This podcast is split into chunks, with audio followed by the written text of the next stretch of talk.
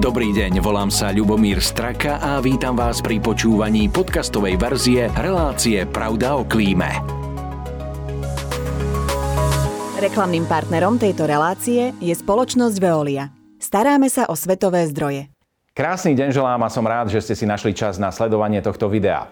Iste budete so mnou súhlasiť, ak poviem, že nejeden z nás si už nejaký ten rôčik všíma, ako sa veci okolo nás menia. Nie len tie spoločenské, ale aj klimatické. Zima už nie je zima, leto sa posunulo a tak si fauna a flóra zvyká neustále na iné a iné cykly. Je dôležité o tom hovoriť a najmä konať. Stále vie ľudstvo vývoj klimatických zmien ovplyvniť.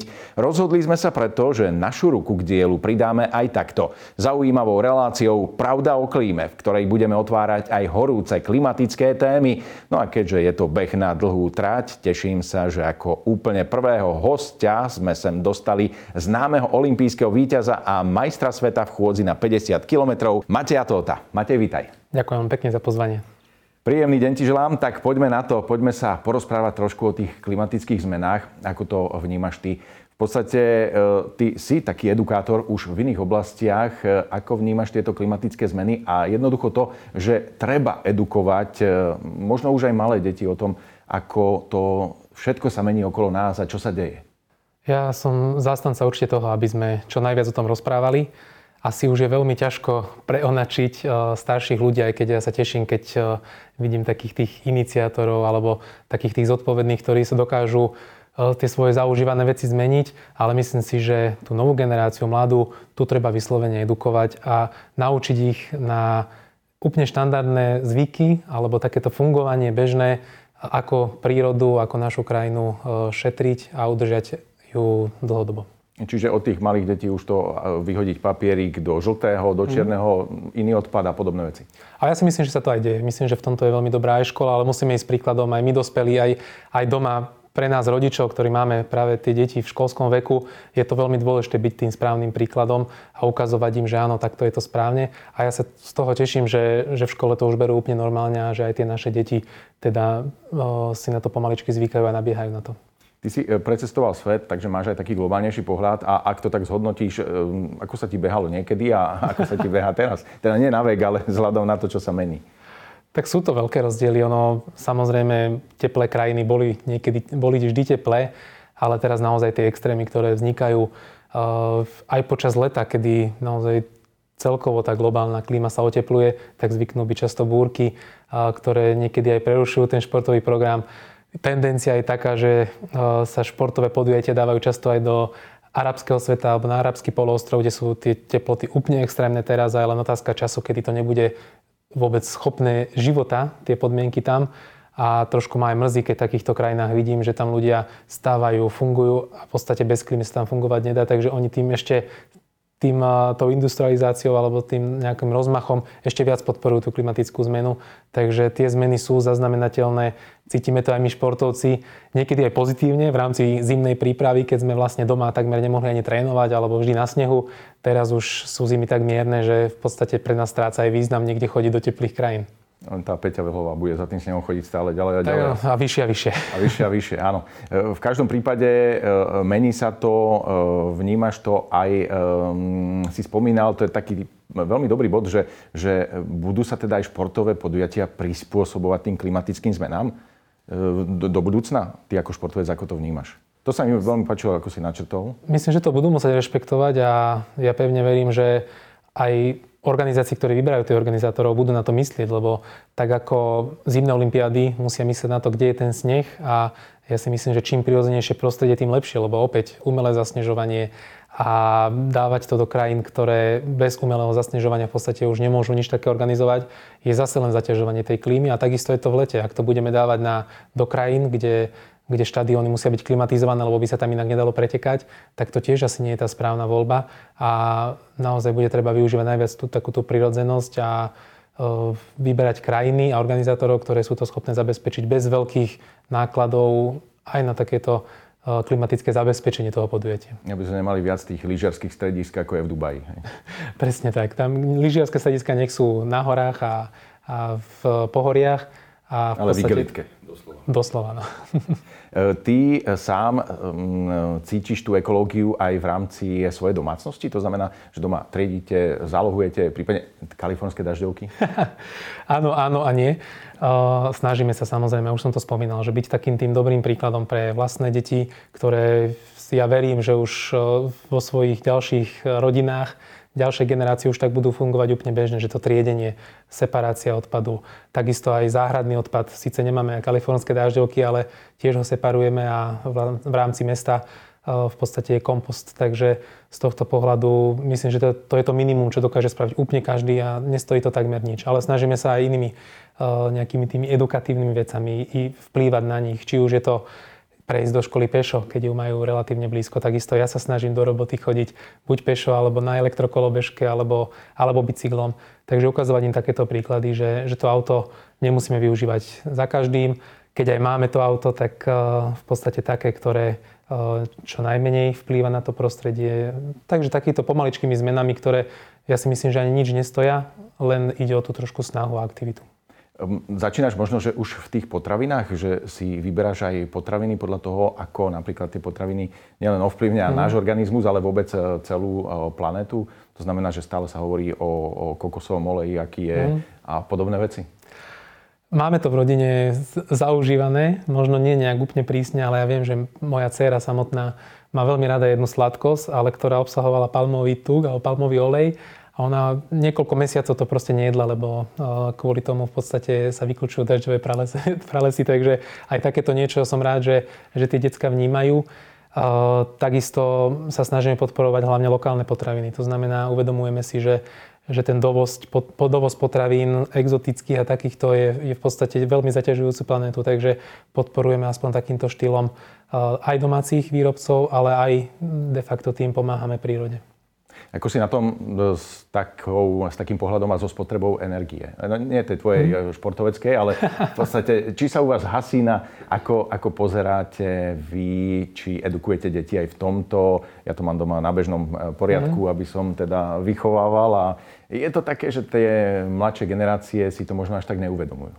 Áno, majú to komfortne, v podstate majú teplúčko, není problém zapnúť svetlo, svieti, účty oni nesledujú. Ale ja som na tomto celkom ako prísny a nie len teda kvôli tomu finančnému, ale naozaj vnímam to tak celkovo, že jeden stupeň teploty doma, ktorý si možno uberieme, či budeme v krátkych gatiach alebo v tričku v zime, alebo či budeme v teplákoch a mikine, urobí veľký krok pre aj našu peňaženku, ale aj pre planétu.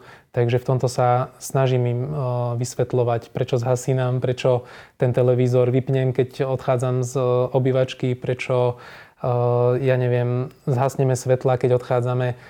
Takže na toto sme relatívne prísni, dávame si na to pozor a v tomto myslím si, že tie naše deti to už nemajú tiež tak relatívne prirodzene, že to už majú zaužívané. Tak ten jeden stupeň je veľmi známy teraz a aj podľa nejakých výsledkov Európskej únie sa hovorí o tom, že ak znížime všetci o jeden stupeň, tak môžeme významne ovplyvniť príjmy Ruska. Takže... Áno, teraz to všetko so všetkým súvisí. Ale myslím si, že tam každý si asi nájde nejakú tú svoju motiváciu, ale ten konečný efekt by mal byť práve to, že to robíme pre nejakú udržateľnosť našej planéty a pre ďalšie generácie. Čo sa týka nejakých svetelných zdrojov, predpokladám, že halogény už u teba asi nenájdeme doma.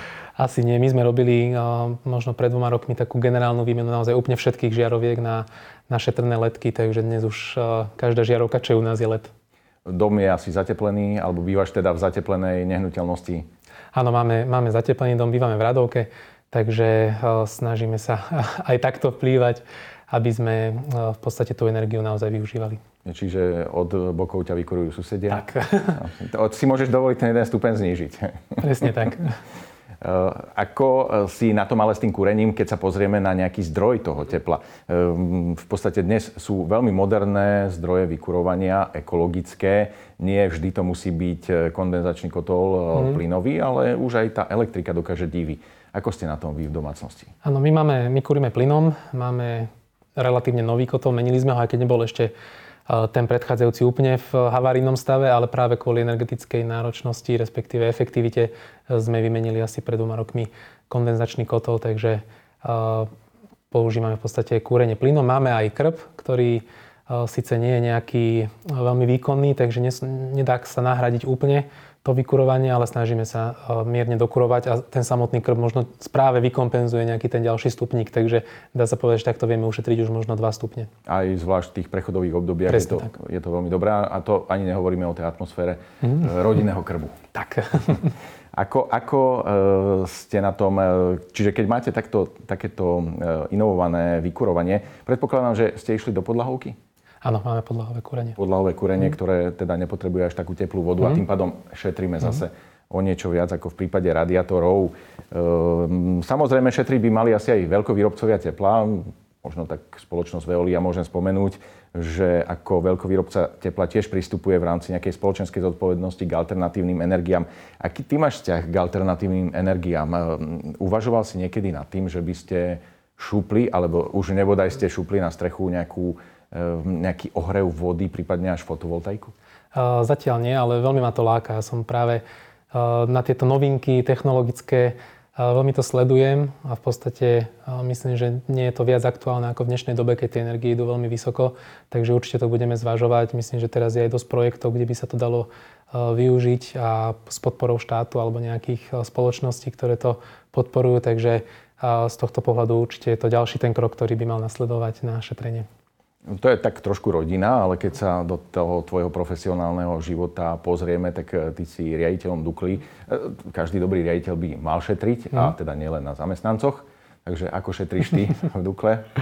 Áno, to bola jedna z prvých vecí. Práve aj počas tejto krízy, kde tie energie išli veľmi vysoko hore, ale v podstate už sme to vedeli minulý rok, keď sme robili rozpočet, že tie energie pôjdu hore a to, čo sme mali zazmluvnené, tak rádovo išlo dvojnásobne hore ceny energií, takže za mňa taký ten prvý impuls bol taký veľká správa pre všetkých, kde som poprosil a požiadal a nariadil, aby sa energiou šetrilo, takže zhasíname aj na chodbách, aj počas takých tých šerodní. Myslím, že na tej chodbe to nie je až tak podstatné a takisto som apeloval na to, aby sa práve na tých termohlavicách znížila o 1 stupeň teplota, takisto počas víkendov, aby sa úplne vypínali radiátory v kanceláriách.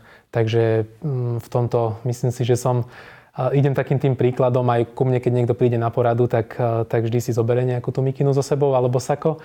Takže snažíme sa aj takto naozaj tej energie, lebo predsa Dukla je organizácia, kde je 180 zamestnancov, máme veľa nehnuteľností a naozaj ten jeden stupník dokáže veľmi pomôcť nášmu rozpočtu, ale rovnako teda aj planete.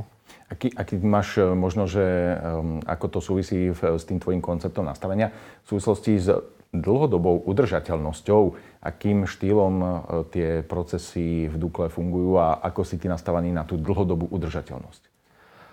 Tak z dlhodobej udržateľnosti určite sme investovali do vykurovania ako takého. Tiež sme mali starú kotelňu, tie nehnuteľnosti u nás sú x ročné, x desiatok rokov a v podstate sme investovali do prerábky celej kotelne. Tiež vlastne ideme na plyn, kde je moderná technológia teraz, aj kontrola teploty jedno s druhým. Takže myslím, že tieto investície do takejto efektivity energie určite stoja za to.